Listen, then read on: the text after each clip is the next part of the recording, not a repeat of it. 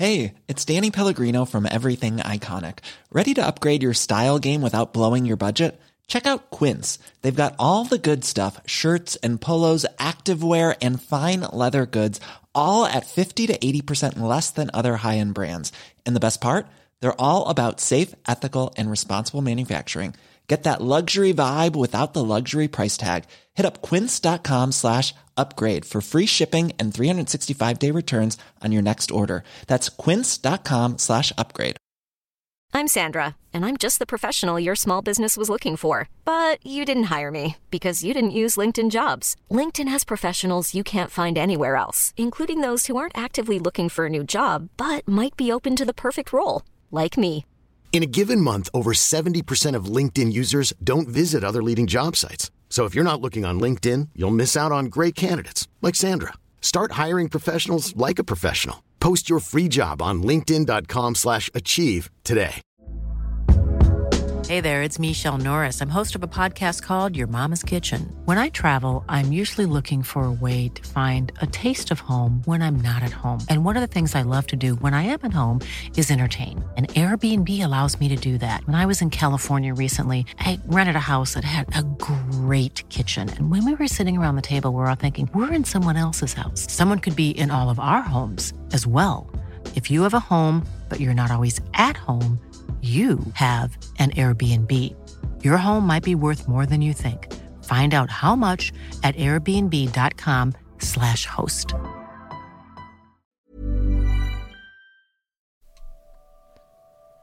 Mommy Flemister är född i Lund 1971 och är en av Sveriges mest spektakulära handbollsspelare någonsin. Med sitt spelsinne, spänst och snabbhet var han en publikmagnet på Lugis hemmamatcher och bortamatcher. Efter att spelarkarriären tar slut flyttar han till Västafrika för att som entreprenör vara med och bygga upp ett ekonomiskt oberoende Liberia. I det här avsnittet av Lunds stolthet pratar vi om mängden föräldrar under uppväxten i Lund, plyometrisk träning, känslan att tävla mot de allra bästa i Bundesliga och hur hans dröm ser ut för Liberias framtid. Det här är Lunds stolthet.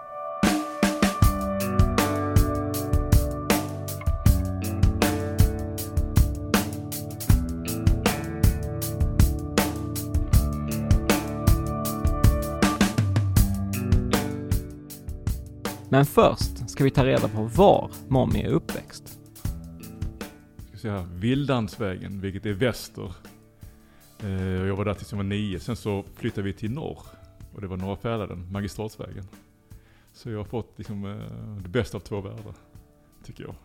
Och går sen på Fäladsgården eller? Nej, jag fortsatte faktiskt gå på Fågelskolan. Hela vägen ut. Så att säga. Eh, jag tror jag har jättesvårt att jag vet inte, släppa banden liksom. Så jag, så jag kör ju hela vägen tills det är slut. Så det var en naturlig liksom, eh, avbräck där man går till gymnasiet sen. Så nej, jag, jag kände att Fågelskolan var min grej. Ändå en bra cykelbit från Fäladen Ja, till Fågelskolan. Ja, och därför hade jag min eh, Crescent eh, tioväxlade. Mina systrar kan man säga banade i vägen för mig. Jag har två äldre syskon, eller systrar. Och de banar vägen för mig på så sätt att, att en svart liten unge är inte ovanligt. Eh, så att när jag gick på Forsbergs minne så hade de redan varit på Forsbergs minne. Eh, så jag känner väl att uh, Forsbergs minne, återigen om man ska säga en grund Mats. Så känner jag att uh, där var helt fantastiska. Jag känner en, jag tänker på henne, Gunilla hette hon. Jag, du vet i, i Afrika Mats, alltså, så säger man många gånger att it takes a village to raise a child. Uh, och likaså för mig tror jag nästan min känsla att förutom min morsa då, så min första morsa var Gunilla. Um, och och det, det känns liksom att, så på det sättet som jag växer upp här i, i Sverige. Morsan är läkare, hon åker långt, alltså det är många timmar som hon är borta. Men att man får en sån kärlek från dagisfröknarna och, och Gunilla var verkligen, alltså gav kärlek till Max, till alla. Men från det till att det går till skolan på Fågelskolan då. Och då är det en fröken som heter Anita Nimeus. Och förresten, eh, Anita gav mig, eller visade mig en, eh, jag tror jag hade en liten, liten, liten, vi skulle skriva en uppsats, liten uppsats, när jag var nio. Och, det, och då visade hon mig, när jag var liksom, spelade i Lugi då. Och så ser jag det, står det att jag ska bli proffs. Uh, och så var min värld. Och jag tror Anita välkomnade den, min känsla av, det är sport, det, det, det är jag.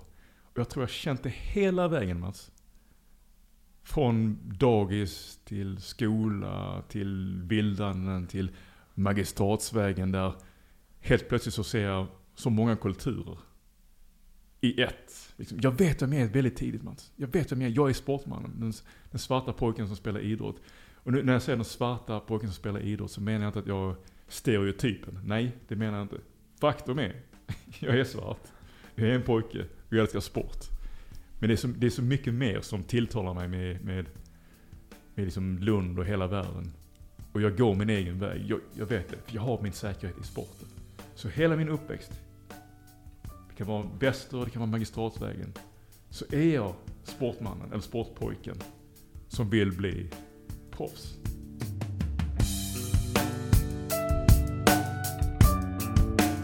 Jag ska se här. Jag, jag tror väl ändå att jag började spela fotboll när jag var sex.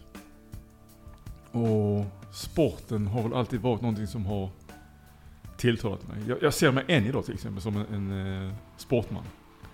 Eh, det är just någonting med sporten. Jag, jag, jag sket fullständigt i skolan. När jag var som i första klass. Jag var nästan aldrig där. Eh, så, till, så pass att min lärare var tvungen att ringa morsan och säga att du, din son är inte här. Och hon sa ju då att, ja, var lugn, han kommer tillbaka. Jag lärde mig mycket av sporten. Det var min liksom, eh, jag vet hur jag ska liksom växa upp. Det var med sporten. Så när jag var nio tror jag, och det var en kompis till mig som spelade handboll i min klass. Eh, som eh, tyckte jag skulle börja.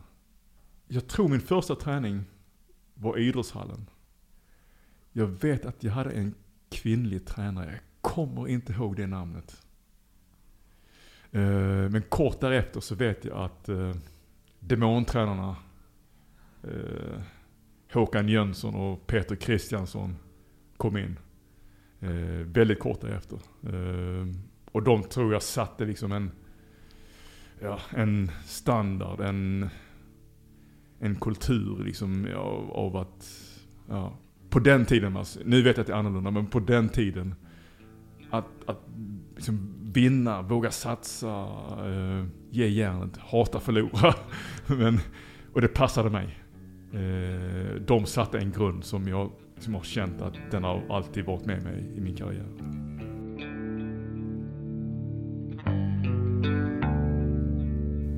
Eh, och din far?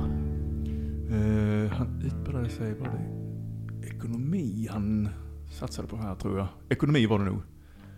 Och eh, de skilde sig väl tidigt, var, när jag var tre år. Så jag kommer inte egentligen ihåg så mycket under den perioden med, med farsan var i Sverige. Eh, och jag träffade egentligen inte min farsa så många gånger i livet heller. Men eh, jag tror väl det, han satte en, det blev ändå en prägel på något vis. Han blev en myt för mig många gånger liksom. Farsan är sån, han är det, han är i regeringen, han gör det och det liksom. Eh, men på distans. Så återigen Mats vill jag säga det här. It takes a village to raise a child. När Håkan Jönsson och Peter Kristiansson kommer in i då handbollsvärlden då till exempel då. Så blir de någon slags eh, fadersfigur. När jag, eh, när morsan åker upp till Stockholm när jag är 11 år. Och jag vägrar, totalvägrar åka till Stockholm. Det finns inte en chans. Jag har min värld där. Återigen man, så är det för att jag vet att det är sporten. Här är jag någonting. Jag är så pass bestämd så att morsan liksom får ge upp den drömmen att jag ska till Stockholm. Så jag flyttar till först en familj från Kamerun. Jag tror det är egentligen min äldsta vän, han heter Gert Forge. Eh, året efter flyttar jag till Ove och Sonja Persson. Eh, som, eh, jag kan säga, de hade två söner redan. Men de tog in mig som den tredje sonen. Och, vad ska jag säga, det... Ove blev ju också en fadersfigur. Sonja blir igen en modersfigur. Så min farsa på distans, eh, han är myten, han är liksom, jag vet att det är, det, det är min biologiska pappa och det, och det är där jag har liksom rötterna ifrån. Och det, det blir en fin dröm varje gång jag hör någonting från farsan. Men han var egentligen inte Mats så mycket i mitt liv. Så att jag kan säga liksom att han påverkar mig på ett sätt som att jag är den person jag är idag för att han var där liksom. Nej, det är, så är det inte. Men han, han var en myt för mig, farsan. För de skiljer sig när du är tre och sen så flyttar han tillbaka till Liberia eller? Ja, det gör han. För att uppfylla en dröm som han har där Exakt. eller? Vad är, vad är det hans, vad är liksom målet? Ja, han brukar säga till mig i varje fall att det var, han ville ha ett eh, väst, eh, ekonomiskt västafrikanskt, liksom oberoende ekonomiskt skulle Västafrika vara. Det var hans dröm och visst, han var ju ekonom då i grund och botten. Och det brukar han alltid säga till mig att eh, jag vill ha ett eh, ekonomiskt oberoende Västafrika. Och han ville ju jättegärna att jag skulle komma ner. En, kan säga, han, han skrev mycket för eh, BBC. Eh, jobbade någon gång då och då med regeringen. Eh, tills han dog 94.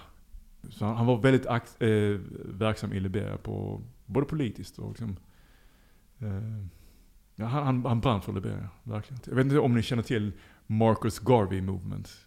You know, Pan-African Movement. Där eh, man, man var den svarta i USA speciellt och kände att eh, vi vill tillbaka till liksom, eh, där, vi, där, där det började. Och Marcus Garvey då, jag tror min farfar brann väldigt mycket för Marcus Garveys tänkande.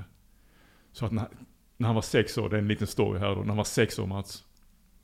Så åker han med sin pappa. Med häst och vagn. I Chattanooga, Tennessee. och de ska korsa en bro. Och vid den bron, så när de nästan är över, alltså de är nästan över. Med häst och vagn. Så stöter de på en annan med häst och vagn då. En familj, en vit familj med häst och vagn. Så är de tvungna att backa hela vägen tillbaka med häst och vagn för att låta den vita familjen passera. Och då är storyn så här att min, min farfar då, när han är, han är sex år bara, vänder sig till sin, sin pappa och säger Finns det någonstans i världen där den svarta mannen kan vara fri? Och då säger hans pappa då, ja, Afrika. Och där föds ju hans dröm då att ta sin familj till Afrika och det blir Liberia. Jag tror en gång när min farsa var här för att liksom hälsa på, de få gånger han var här, så sa han till mig att Sverige kommer aldrig vara tillräckligt för dig. Jag, jag, jag minns att jag var väldigt arg på honom när han sa det. Va, va, du ska inte komma här liksom och tro att du kan veta exakt vem jag är när du inte är här. Men eh, han visste, han såg väl någonting i mig. Så när, så, när min karriär var över Mats, kan jag lova dig att mina tankar var bara Liberia. Det var bara Liberia. Det var liksom, jag kommer dö. En liten bit av mig kommer dö varje dag i Sverige om jag är kvar. Inte för att Sverige är dåligt på något. Alltså, jag älskar ju Lund. Det vet du om. Alltså, jag, alltså, jag älskar Lund. Jag är så tacksam över att jag är född i Lund.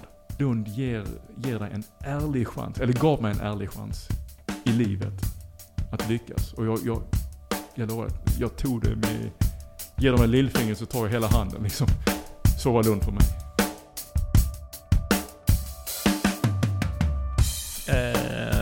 Med då skilda föräldrar och det, din mamma flyttar till Stockholm. Uppstår det ju också så att säga, om man säger ett familjevakuum för din egen del. Mm. Eh, Mm. för du börjar bo själv sen också. Ja, ja. okej så... eh, Jag, ska säga, jag kände ju att eh, när morsan åkte upp till Stockholm och eh, jag flyttar från familj till familj. Så känns det ju som att, eh, om vi nu pratar om hur it takes a village to raise a child många gånger i, i Afrika till exempel. Men jag, jag hade den inställningen här. Utan att jag visste om det. Men det kommer till en punkt då jag känner väl att Uh, jag vet att jag litar väldigt mycket på mig själv. Alltså, det, det blir så att man, jag har inte morsan där, jag har inte farsan där, jag åker till familj till familj och jag, jag känner att Uh, det är någonting i mig som växer i kraft av att, liksom, att det här, Eh, jag kommer fixa det, jag kommer lösa det. Jag, jag är inte rädd. Eh, det växer ständigt hela tiden. Så att när jag är 14 man, alltså, så säger jag till Sonja, jag säger till morsan, eh, jag vill flytta. Och återigen så är det ju eh, en av farsorna då, eh, Peter Kristiansson, som fixar en lägenhet i vad heter det, det är Genom hans farsa då som är ägare. Får en trea där. Du kan själv tänka dig en 14-åring på en trea själv. Eh, det är många misstag man gör. så alltså det... det, går inte så, det är jättemånga misstag och jag, är kung i min egen lya. Eh, men det, det jag, samtidigt så vet jag... Jag tänker lite grann på min egen son som jag precis berättade. Just det Mats. och han är äldre än vad jag är. jag vet. Det, det är inte vansinne. Men jag, jag, jag, kanske var Lund annorlunda Mats? På den tiden då, jag vet inte men visst, jag hade ju ändå Lygi. Jag hade ju Alice, Buttan, Eva Persson. Återigen, det, de är också mossor för mig. Så jag, jag, var inte ensam på så sätt att jag, man lämnar mig helt ensam. Jag var inte det. Jag, jag kände ju ändå att, ja, de här, de här personerna, de här figurerna. De, de har ett öga på mig. Att misslyckas i Lund för mig, det var nästan omöjligt. Inte när jag har en sån, sånt nätverk liksom. Vad, vad är det för ett gäng som, som spelar i Pojkar 71? Uh, man hade sagt så här, alltså, om man hade sammanfattat det snabbt och kort och lätt. Så är det ett gäng av eh, intelligenta vinnare. Vad menar jag med det? Uh, vi alla är ett gäng där vi respekterar liksom kulturer. Vi, vi, vi respekterar liksom eh, att vi går i olika skolor. Vi respekterar att vi har liksom, olika bakgrunder väldigt snabbt. Och för mig tycker jag det, det är en, ett, ett slags litet testamente på att de jag är med, 71orna, deras föräldrar, de är inte dumma i huvudet. alltså, de, de, eh, de, vet, de, de vet vad, vad världen handlar om. Liksom. Att det, det finns olika människor här i världen och vi är olika kulturer, religioner och vad det nu är. Uh, och, och kommer man in i en sån, ett sånt gäng, speciellt alltså på 70-80-talet då, slutet 70, början 80-talet. Där det inte är så många kanske svarta människor i Sverige överhuvudtaget. Utan man, att man känner alltid att man är lite passiv i början eller att man, man pejlar läget innan man släpper loss. Men då känner jag att med ett sånt gäng är det bara till att köra. Uh, och är det så att jag visar att nu ska vi spela för att vinna. Så kan jag lugnt säga till dig att de andra spelade också för att vinna. Eh, det var inte bara jag. Det var alltså, Sweet 71 som vi brukar säga. Det är Torbjörn Karlsson, det är Christian Åkerman, det är Roger Svensson, det är Paul Ubelacker och ja, jag kan, gå, kan nämna alla, liksom, eh, det hinner vi inte. Men jag tycker det är bara att spelarna där, de ville vinna lika mycket som jag. Känslan av att spela med ett sånt gäng. Att veta att man inte är ensam. Jag kan ha en dålig dag Mats. Men det kommer vara någon av dem som kommer säga till mig, skärp dig nu eller, eller vad fan håller du på med? Och när man sedan vänder sig om och tittar på den personen som säger detta till en. Vilken energi man får från den personen. Han är med i matchen. Och det han säger till mig är, skärp dig nu. Och jag känner att jag är inte ensam, jag behöver inte lyfta det här oket själv. Det, jag, alla andra är med mig. Jag tittar till vänster, det är en kung bredvid mig. Jag tittar till höger, det är en kung bredvid mig. Jag tittar bak målet, ja, det är en kung i målet också. Liksom. Jag tittar på mig själv, självklart är jag kung. så, vi ska vinna den här matchen. Uh, så den bonden vi hade, vi, vi, vi vann ju allt. Eh, och som du säger, ni spelar för att vinna. Mm. Eh, och gör det dessutom. Mm. Om jag tar bort laget för ett ögonblick. Så vill jag titta på Birte Hansson, Buttan och Alice Jakobsen. Eh, de blir våra tränare efter Peter och eh, Håkan. Och Peter och Håkan eh, liksom, säger till oss att de, vi, vi måste lämna här nu för vi, ja, vi har för mycket att göra och de förklarar för oss. Och vi känner att det finns en liten sorgsen liksom, tid där. Men de säger till oss att men vi tror, eller vi vet att vi har hittat de absolut bästa tränarna. För er. Liksom, Jaha, okej vad händer här nu? Och så ser de då Buttan och Alice. Jag, har- jag har varit med dem bland 70 då. Och för mig när de säger det. Det är som, åh, ja men, eh, ja, men vinnarkulturen är intakt. Eh, de här, uff, Alice och Buttan, oj oj oj. Eh, och på den tiden Mats, jag kommer ihåg så många lag som sa till oss, hur kan du ha kvinnor som tränare och så vidare. Uh, Okej, jag kan säga som att jag har aldrig känt en, mer, en, en bättre taktiker. En bättre taktiker än Alice. Alltså hon, hon såg det så blixtsnabbt om vi behövde förändra någonting. Ett av många minnen då. Det, det är liksom, det är, jag tror det heter pojkallsvenskan. Och vi vet om att vi kan slå rekordet. Före oss så var det 70 då som hade slagit rekordet och de vann allt förutom en match där de spelade oavgjort. Före det så var det 69 som hade slagit rekordet. Ehm, och vi vinner och slår rekord med de här två tränarna. Och det blir en bond för livet. För oss, eh, vi som var med i Sweet 71, det här, vi, vi slog rekord. Vi är svenska mästare. Eh, dessa två tränare som är kvinnor, liksom första gången det händer någonting och så vidare. Vi skriver lite historia. Jag spelar på vänsterkanten och lobbar in mitt första mål. Det stämmer. Jag kommer ihåg det målet. Ja, det, det är rätt. Katrineholm. Detta blev början på en, väldigt lång karriär Ja. i Lugis A-lag. Ja. Eh, jag, jag, jag tror eh, att det var väldigt viktigt för mig att spela med, i- alltså i början då, spela med folk som jag kände mig bekväm med på så sätt att de accepterar mig. Så jag kan tänka mig att karriären blev så pass lång i Lugi därav. Men jag gör i och för sig en avstickare till Tyskland och Bundesliga. Men det, det var viktigt för mig att uh, spela med spelare som jag kände. Liksom. Och, och det här liksom att på den tiden så var det ju väldigt mycket uh, Lugi-spelare. Alltså eh, som spelade från, från uh, Knuda då som vi säger till Elit. Det var ju alltså bröderna, bröder Nilssons. Jens Nilsson, Emil Nilsson. Eh, Jash. Jonas Persson. Jag, Palle, Tobbe. Det var många från Lugi som spelade tillsammans i A-laget. Den här långa karriären i Lugi är bara då testamentet för Lugi att kulturen, Lugis kultur, att man värnar så mycket om människan. Det är så det är inte bara handboll utan och, och också grundvärderingarna. Jag hade all, aldrig eh, Arne Lindström. Det var andra som hade det. Men han är, jag bara ett exempel på liksom hur man värnar eh, om klubbens värderingar. Tar jag Gert Malmros, som man såg upp till. Lars Laban uh, Andersson.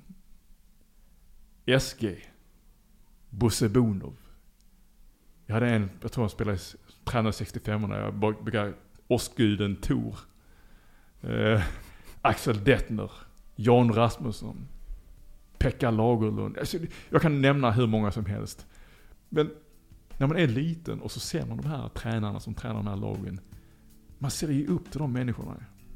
Man, liksom, det är ordning och det är regler i ligan. Liksom, det är som en kultur. Och de värnar om det så hårt.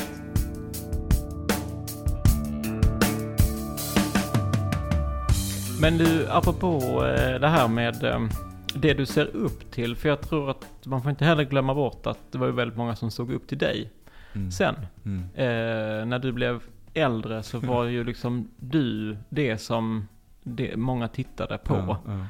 Eh, inte minst, du hade ju en extremt spektakulär spelstil. Mm. Var kommer det här ifrån?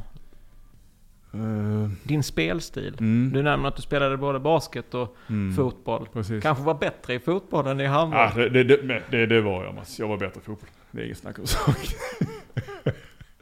Enligt mig.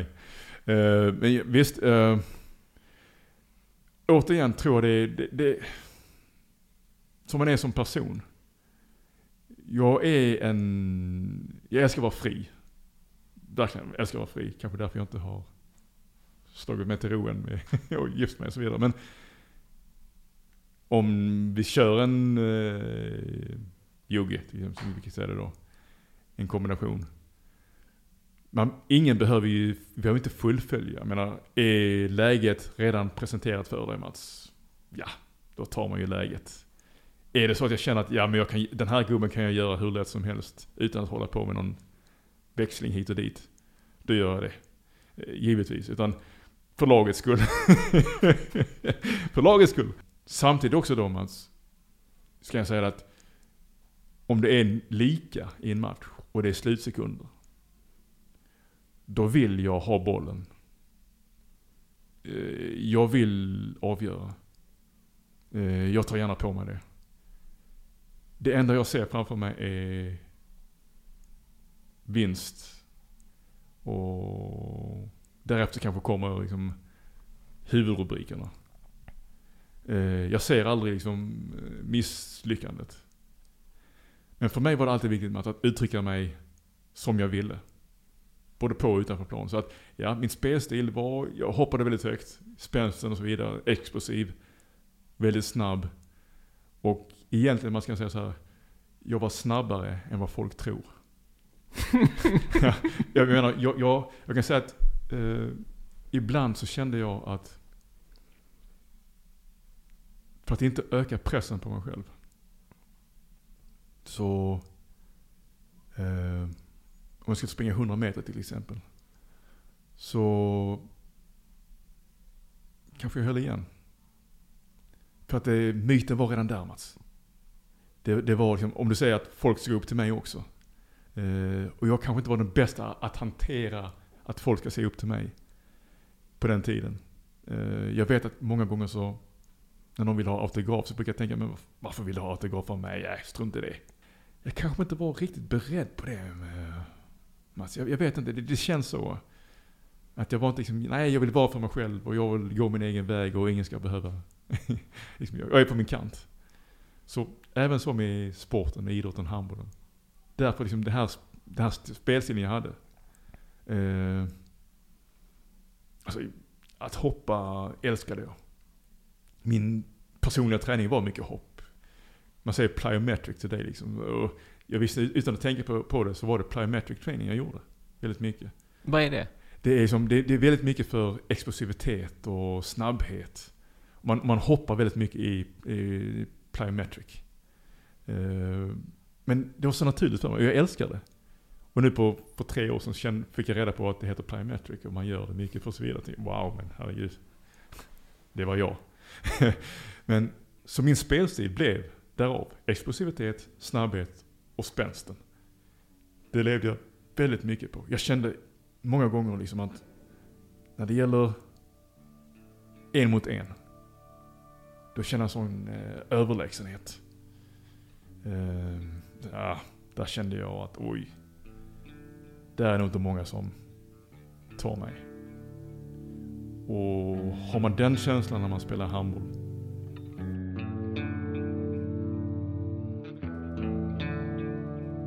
Det var en incident för många, då, det var också på 90-talet då. Och vi hade ett eh, poolsystem. Ett poolsystem då eh, i handbollen. Och vi var med eh, Guif, Eskilstuna. I det poolsystemet. Och vi mötte dem tre gånger då. I serien. Och i de tre gångerna så är det en spelare. Eh, den här spelaren då. Eh, de har, de har två liksom Jimmy på linjen i Guif. Den ena heter Jimmy Jansson. Och det är inte Jimmy Jansson jag tänker på, jag tänker på en annan Jimmy. Lockigt hår och linjespelare. Folk som känner till Hammarby vet vem det är. Men liksom. Och den här spelaren då, Jimmy, med det blonda lockiga håret, säger till mig för tredje matchen i rad någonting om min hudfärg. Och vi spelar i Eskilstuna. Och vi kontrar in ett mål just då. Och jag backar hem lite grann snart och så stöter jag på Jimmy på, när jag backar hem. Och så vänder jag mig om till Jimmy och säger Är du rasist? Och han säger inte ett ljud. Och det är allt jag behövde veta från Jimmy. Under, under den tiden. Okay, den här killen är rasist. Eh, och så efter slutsignalen om att så ska vi skaka hand. Vi skakar hand med alla. Förutom Jimmy givetvis då. Och Jimmy reagerar kraftigt och vänder sig till en domare då som är väldigt känd för handbollsfolket då, Christer Broman. Och så säger oj, oj, kolla, kolla vad han gör. Och så säger Christer, ja, ja, jag ser, jag ser. Men vi kommer in till omklädningsrummet och Petter Berg, som är målvakt då, kommer fram till mig och säger, men varför skakar du inte hand med Jimmy? Så jag berättar helt lugnt för Petter liksom, ja, Petter, jag, han, han är en rasist. Han, jag frågade honom och han gjorde så här, han sa inget. Och Petter blev fly förbannad. Riktigt tokig. Så han går in till domarna, Christer Broman, och berättar vad som hände. Och, det, och, det, och jag tänker, i efterhand tänker jag, fy fan Petter, wow. Men så tänker jag också, det är ju inte Petter som ska göra det, det är jag som ska göra det. Det är jag som ska stå upp för alla andra med min hudfärg och så vidare. Det är jag som ska göra det, men Petter gör det. Och all cred till Petter, men, och det är dåligt av mig att inte göra det. Det är en annan incident också då, som jag också stör mig hur mycket på, alltså verkligen stör mig. Och det är, det är dumma på, det är dumma från Trelleborg. Och vi spelar en semifinal mot Drotten och sådär. Och jag har Alexander Hansson bredvid mig, han är vänstersexa då. Och när vi spelar då, och vi ska liksom, jag tror det är frikast och vi är i försvaret. Och så hör jag apljud bakom mig. Och så säger han mommy, mommy. Och så fortsätter han med apljuden. Och det är domaren då. Och jag vänder mig om och tittar på domaren. Och jag är förbannad. Jag är också väldigt lugn, för jag, jag, jag spelar match och jag, jag tänker, mm, vad cool nu. Och så är det Alexander Hansen bredvid mig som reagerar och säger ah du är glyttig, ah, sluta, ah, vad fan. Liksom, och klagar på honom. Men där och då Mats, jag skulle gått av banan, sagt till eh, sekretariatet varför jag gav av banan och skulle gjort en anmälan där och då. Men jag gör inte det. Och där tycker jag, på ett sätt är jag väldigt självisk. Jag tänker på mig själv. Ah, jag behöver inte göra det, jag är lugn och så skitsamma. Men nej. Jag måste stå upp där för inte bara mig. Jag måste stå upp för alla andra som är av denna hudfärg eller, eller alla andra minoriteter. Jag måste upp där man. Och det, det är väl det jag ångrar mest av allt under min handbollskarriär. Det är en sak att gå sin egen väg. Det är en sak att vara en bohem kallar man så det men eh, och vara på sitt hörn. Men när det väl är frågor som är så viktiga, som berör oss alla egentligen. Att jag inte liksom, ja, steppar upp och säger nej, och markera. Jag skulle markerat otroligt mycket. Jag skulle markerat för Jimmy Jonsson. Jag skulle markerat för den här domaren. Jag skulle markerat för liksom handbollsvärlden här i Sverige. Jag vet att eh, Martin Larsson som spelade i Västra Frölunda då.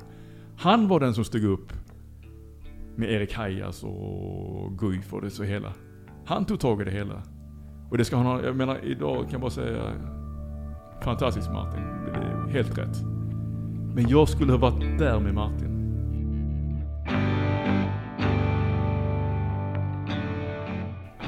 Men du spelar eh, UVM där. Ni, mm. ni, spelar en final mot mm. eh, Ryssland. Eller i Ryssland hette de inte då? Ja, det, OSS, det är semifinalen där. Mm. Men det är första gången som ett svenskt landslag vinner över ett, ska vi säga det, ryskt lag.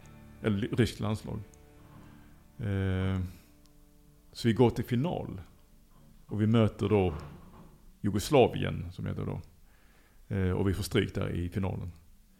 Men eh, återigen, alltså, om vi går tillbaka till liksom vinnarkultur.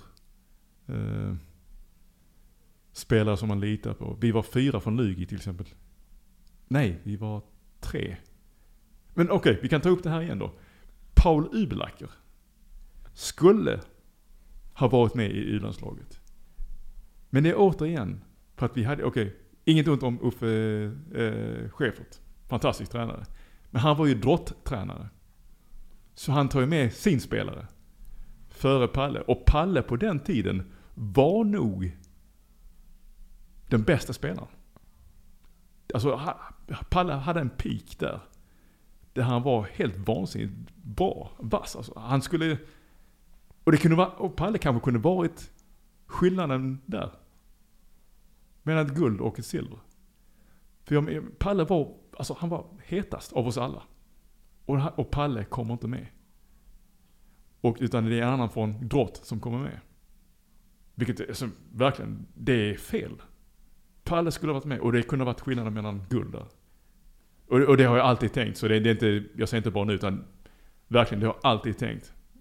Vad fan kommer inte Palle med för? Så, ja. Men är du och, vem är det mer som är med i det? Det är jag, Torbjörn Karlsson och Anders Bengtsson. Så vi är tre. Skulle varit fyra, men vi är tre. Skulle varit fyra, då hade det varit guld. Ja. Skulle varit fyra, då hade det varit guld. Säkerligen. Och det är Lygets förtjänst då att vi vinner UVM då. Helt klart. Ja. Så jag är 20 väl när jag debuterar i Bengans liksom, landslag. Eh, men då är det liksom, det är alla de, Wislander, Carlén, Mats Olsson, Magnus Andersson. Det, det, är stora namn där.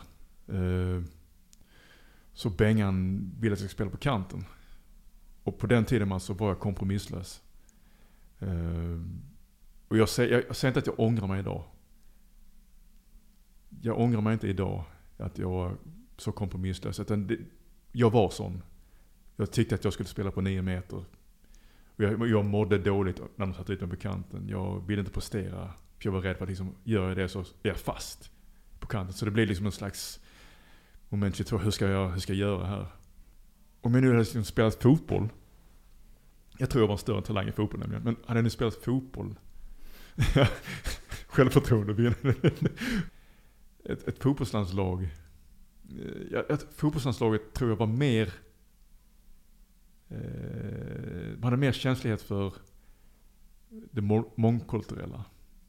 Jag kanske stod ut lite grann för mycket för Bengan kanske. Det, det är min egen teori. Många gånger. Sen kan det också vara att, hej, han tyckte jag var en kantspelare liksom. Punkt slut. Men... Han kanske tyckte att det fanns eh, bättre spelare? Precis, han tyckte det fanns bättre spelare liksom där. Så, det, det, det så, så, är det bara ju. Och jag tycker att, nej, jag ska spela på 9 meter. Bengans landslag var, det, var, det kändes som att man skulle vara ett stuk. Och då menar jag bara att, jag tycker till, till exempel att en eh, Umberto Brajkovic skulle spela, fått chans i landslaget. Men han kanske var lite uh, udda. Jag tycker Thomas Axner skulle spela i landslaget. Men han kanske också var lite udda. Sådär liksom, han ville vinna, ja, men Bumpa ville vinna, alla ville vinna, men vi var inte riktigt den, uh, vi var inte stöpta i samma form. Och då menar jag att fotbollen var lite längre där Mats. Att acceptera skillnader, eller att vi är inte samma, men vi har samma liksom, mål, vi ska vinna. Det, det kan mycket väl Mats, det kan mycket väl liksom man kommer från ett ställe som man känner väldigt väl till och så kommer man till ett nytt ställe och så kanske man i sig själv då ska liksom försöka anpassa sig. Lite smidigare, om man säger så. Istället för att liksom bara vara en bulldozer och gå in. Men jag tror inte Mats att jag var en bulldozer på så sätt att jag var nog inte den som pratade mycket. Nu pratar jag mycket här på det men... Det är ju hela idén. Ja, eller hur? Så, men, men när jag spelade handboll och sport så, så lät det liksom min... Planen, där jag gjorde på planen, det fick tala för mig. Så jag var nog inte en person som var bökig och stökig och i vägen och tog massa plats. Det tror jag absolut inte jag var. Utan jag var nog väldigt egen och gick min väg och hade liksom mina, min stil på det viset. Och kanske var kompromisslös på det sättet. Eh, men jag, men jag tror liksom att anpassa mig till till att eh, känna någon eller smälta, försöka smälta in ett gäng och inte förstöra någonting på ett sätt som eh, är så pass negativt så att det är helt omöjligt att ha den här personen i, i ett lag. Nej, det, det, det, sån har jag aldrig varit. Det är väl egentligen så att det viktiga för mig innan jag åker från Lund, det är väl att jag får en utbildning. Så det året så blir jag utbildad. Jag är livvakt. Jag har liksom certifikat. Jag är, jag är livvakt. Så jag tänker, okej, okay, men då har jag min liksom, eh, plan B. Det kan vara i sig svårt om man blir skadad och vara livvakt om man är skadad. Men det var min plan B liksom. Okej, okay, nu har jag den utbildningen. Så att nu är det väl liksom fritt fram. En, en halvbra ja. plan B får man säga. Eller hur? Alltså, men, men, nu har jag den utbildningen tänker jag. Nu, nu är det dags att prova någonting annat. Eh, och jag var väl också redo för det egentligen. Eh, och jag tror också Thomas var väl redo för liksom, Axner då, Thomas Axner. Han skulle till Gummersbach. Och det stod mellan Gummersbach och Norton för mig, men jag tog Norton. För jag skulle spela på nio meter. um, och det var med Kent Harry som tränare. Och det var ett äventyr på så sätt att nytt språk, eh, nya lagspelare som man inte kände till och man har pengar att eh, spara eller spendera. Eh, Vad gjorde du? Jag sparade väldigt mycket. Faktiskt. Eh, jag satsade på det, nu ska jag bli miljonär och så vidare. Så snabbt som möjligt tänkte jag. Eh, men det livet i sig passade mig som i handsken. Att nu var det tillåtet Mats, att vara proffs. För Sverige... där är det ju väldigt så här, det är du ja. ska bara prestera. Liksom. Precis, det, det, är det verkligen. Uh, och där får man lov att vara proffs på så sätt att du ska inte göra någonting annat.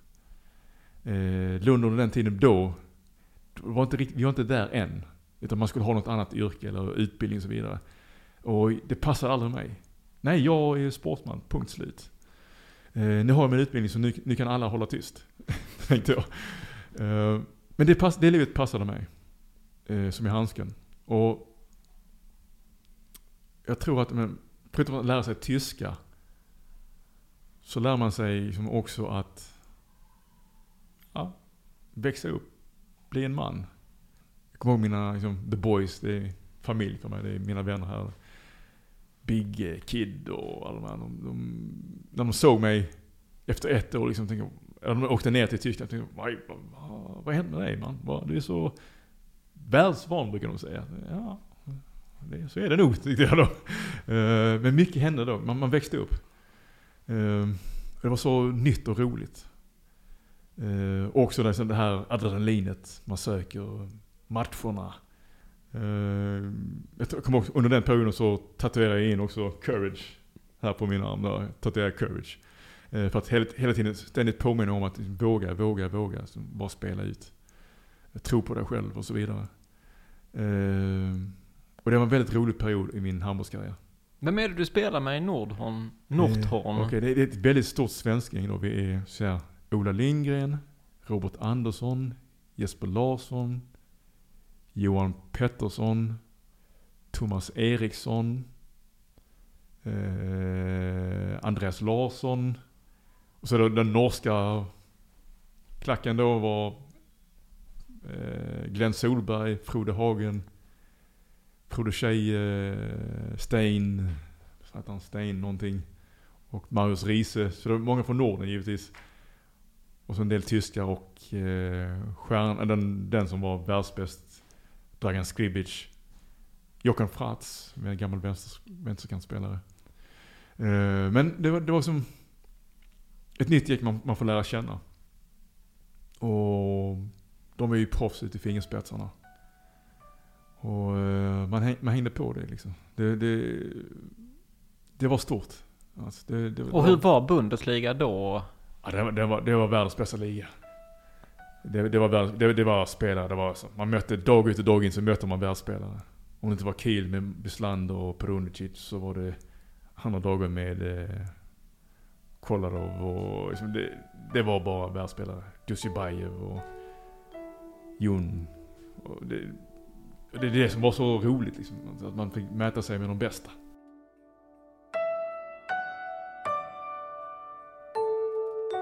Känslan var nog mer när det gäller Norton eller när det gäller min karriär som handbollsspelare att jag kommer alltid titta på laget först. Vem är det som jag har vid min sida som jag kan lita på och känna. Det är det första jag tittar på. Och Norrtorn lät ju onekligen rätt stabilt. Ja. På den tiden var det, alltså det var, jag menar Ola, ska vi säga världens bästa handbollsförsvarare på den tiden. Eh, när Dragan Skribic kom, han, han blev senare utsedd till världens bästa spelare. Vi hade en sån mittnia som Glenn Solberg. Eh, Johan Pettersson och jag gillade Jesper Larsson som målvakt. Eh, men eh, ett sånt lag är, är stjärnspäckat och skitbra men faktiskt det konstiga är att när jag spelade min bästa handboll eller när jag spelade liksom med den spelaren som Lugi tog till Lund. Han hette Thomas Westerlund. Eh, men han blev skadad. Och vi fick inte se den absolut bästa versionen av Thomas Westerlund i Lugi. Jag är övertygad om att han hade varit proffs också i Tyskland. Men vi hade, om man tar så, vi hade en spelare som Pelle Kjell. Liksom. Jag spelade inte mycket med Pelle Kjell. Han stack väldigt tidigt när jag, innan jag kunde etablera mig. Men vi alla vet när det gäller Pelle Kjell, han var en spel, äh, spelgeni. Jag vet inte, jag har aldrig spelat handboll så lätt. Det flöt på. Som med Thomas Westerlund. Jag visste, han behövde inte säga mycket till mig. När han växlade upp mig. Jag var fascinerad av hur han växlade upp mig. Liksom. Hur fan kan han dra på sig så mycket folk och sen så växla upp mig? Jag, jag kan inte själv göra det. Men, han, men Westerlund behövde inte säga ett smack till oss. Eller till mig i varje fall. Jag kunde bara följa hans rörelsemönster. Jag har aldrig spelat med någon sån spelare tror jag. Som har ett sånt rörelsemönster som passar mig själv. Så bra. Men han var, han var också ett geni. Han var så, han var så riktigt vass spelmotor. Det var en njutning att spela honom. Det var för allting var en dans på med honom när jag spelade honom. Så, och jag kunde ha spelat mer med honom till exempel. Eh, innan jag blev proffs. Det var att sitta och innan jag blev proffs. Men, men han, så han kan jag liksom mäta mig med alla, alla spelare som jag har spelat med utomlandet, proffs och så vidare. Det har aldrig varit någon som, som har dirigerat mig på en handbollsplan så lätt, som, eh, så enkelt, som jag förstår så snabbt. Som Thomas Westerlund. Så att, eh, och det har jag alltid känt alltså. Eh, alltså när det gäller dirigeringen och hur ska du spela och spelintelligens. Sen hade vi som Palle och Tobbe Karlsson. Det var andra spelare, Tobbe spelade på linjen ju. Så att det, det var inspelat till Tobbe eller så. Han var ju en målspruta, Tobbe. En galen målspruta. Han är ju en av dem som jag alltid brukar säga, när det gäller avslut. Så är han en av dem som jag som kan säga, av alla spelare jag spelat med så är Tobbe en av dem som kunde avsluta.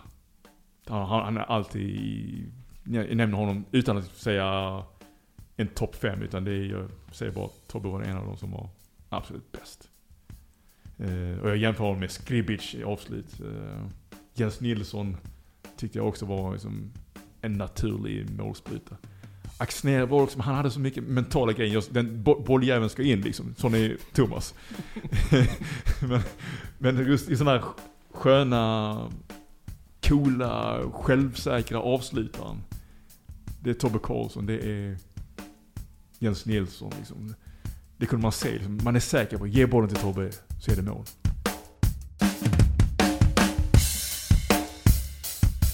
När jag kommer till Lugi, tillbaka till Lugi igen, så förhandlar jag om att det är ingen styrketräning för mig.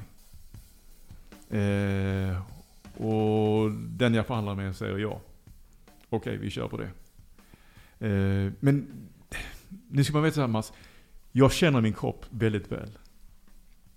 Jag har alltid sagt att min, min kropp är gjord för idrott. Än idag Mats, så är jag blixtsnabb.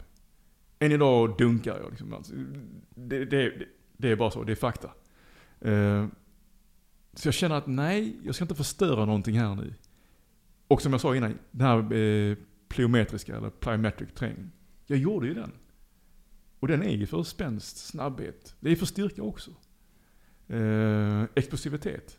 Så jag var inte helt fel på det ändå. Men det var bara det att det var utan vikter. Eh, och jag älskade den friheten utan vikter. Men man kanske behöver vikter Mats. Inte så att jag hade rätt, utan jag bara känner för mig, för min egen del. Jag kunde min kropp väldigt väl. Och detta var detta jag ville göra. Och som jag sa innan, jag var väldigt kompromisslös under den perioden. För där är, det jag tror det är i den artikeln så är det att jag ska inte styrketräna, jag ska basta istället. Ja. Eh, Okej, Mats. Du vet, jag, min- mina handlingar då, jag tänker själv tillbaka på den tiden. Min- mina handlingar, hur fan kunde jag säga det? Eller varför sa jag det? Liksom. Men jag tror återigen, alltså du eh, odlar ju lite grann myten av dig själv. Ja. Onekligen.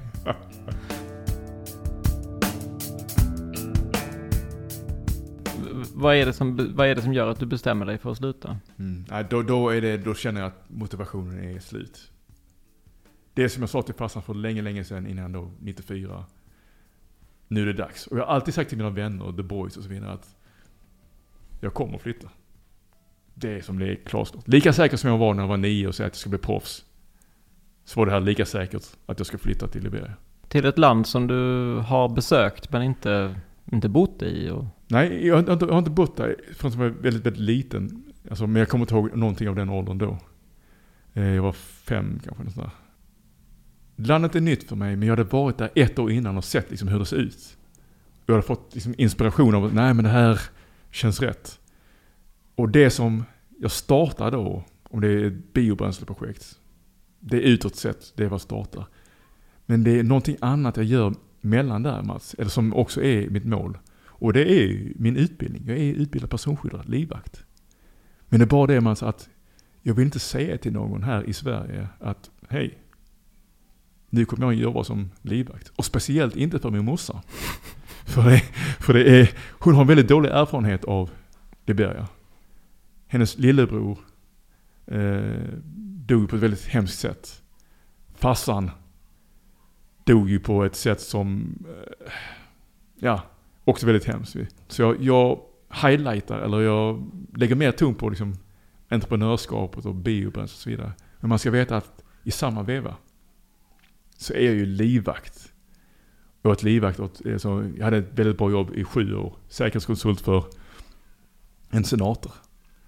Eh, och, och sen så hade jag blandat med andra uppdrag man, som var Ja, ibland så tänkte jag, vad i helvete gör jag? Det här är totalt vansinnigt. Och jag ska aldrig göra det igen. Aldrig komma i den situationen igen. Och jag befinner mig av någon anledning i samma, eller likadan situation igen. Eh, och det är, För det här är ju på liv och död. ja, det, det, det är det. Jag säger inte att Liberia är, jag ska säga, nu tänker folk, oj, Liberia är farligt och så vidare. Men jag, jag kan säga att Liberia är inte farligt. Och samtidigt kan jag säga att det, saker och ting händer i Liberia. Så det, det är väldigt motsägelsefullt. Där man minst anar att någonting ska hända så händer det saker. Men det är bara för att infrastrukturen, eh, den allmänna säkerheten, alltså the four cornerstones, pillarstones. Säkerhet, utbildning, vården, lag och ordning, det juridiska. Det är så dåligt i Liberia. Alltså, Liberia är extremernas land. Och då menar jag, man blir så ledsen. Extremt ledsen. Och man blir så glad, extremt glad. Eh, alltså känslorna är, det blir så tydligt. Jag är ingen NGO-människa, non-governmental organization. Som Röda Korset, Unicef, Oxfam, Mercy Corps eller så vidare. I Liberia funkar det inte. Det gör inte det? Nej. Kanske gör någon annanstans, men i Liberia funkar det inte. Jag ser, eh, vad ska jag säga, man ber om mer och mer och mer. Liksom, det blir ett beroendeskap som är för mycket Mats nu. nu. Nu räcker det. Skillnaden mellan Lund till exempel och Liberia. Jag växte upp i den här miljön. Och jag tänker, det är inte en dag jag tänker, vad fan. Människorna jag känner i Lund, deras kapacitet. Hade man kunnat få den res- eh, resurserna och involvera människorna jag känner. Jag kunde väl ha sagt någonting, att jag jobbar som det och vad jag gör, men jag höll det för mig själv. Eh, så känns det lätt att prata om det nu. Här, här och just nu Mats, så känns det, nu kan, man, nu kan jag släppa på detta. Nu, för jag ska inte göra det längre. jag slutar med det. Men det är det jag gjort, alltså huvudsakligen i Liberia. Men vad, vad är din dröm i Liberia? Okej. Min egen personliga dröm är att få hålla på med sport, idrott. Och då tänker jag på ungdoms och barnidrott. att bygga upp det. Hade jag sagt, du har redan nämnt fotboll och handboll. Då ser jag på det på två olika sätt. Handbollen, det vill jag göra till eh, ett nationellt sportprogram. Där är ute i skolor, det är ute i områden. Och så spelar vi handboll. För jag vet precis eh, vad Lugi står för. Jag vet vad det gav mig. Det sociala och så vidare. Där är jag kung igen i Liberia. Handboll är jag kung och sätter det på den nivån. Eh, bland eh, barn och ungdomar. Fotboll är business. Fotboll är långt framme i Liberia. Vi har ju en president idag, George Weah, som är, i ju utsedd 95-96 till världens bästa. Men även han är ju så korrupt. Förutom korruption så är det drogerna the next big thing i Liberia. Det, det är bara för mycket. Det är helt omöjligt. Det är därför jag vill flytta ut till, från Monrovia till exempel. Men sporten här har spelat en så stor roll överallt i världen. Det kan också vara en del i den liberianska, lokala ekonomin. Därför att vi producerar världsspelare eller atleter. Fotbollen är, är mycket det. Sporten är en väg som jag säger, även om det är professionellt eller socialt och så vidare, så kommer vi bygga karaktärer. Vi kommer vinna och vi kommer förlora. Men vi kommer sätta en standard, så pass hög standard. Så att jag är nästan garanterad på över att drogmissbruket, och kriminella aktiviteter, allt det där ska sjunka. Mans. Det är för mycket idag. Så min dröm är att ta sportsektorn, äga den. Var kung, nej men. nej men äga den Mats. Men med hjälp av Sverige och de människor jag känner här. Så att jag tänker på Sverige, Liberia, att kunna föra ihop dem. Vilken dröm det hade varit Mats. Kan jag föra ihop de här två så är jag, eh, ja, inte paradiset kanske men det är cruising time hela resten av mitt liv. Liksom. Det hade varit drömmen för mig. Verkligen. Stort tack för att eh, du ville vara med i eh, Lunds stolthet. Underbart att ha dig här. Tack så hemskt mycket Mats. Det var hur skönt och coolt som helst att vara här. Tack så mycket.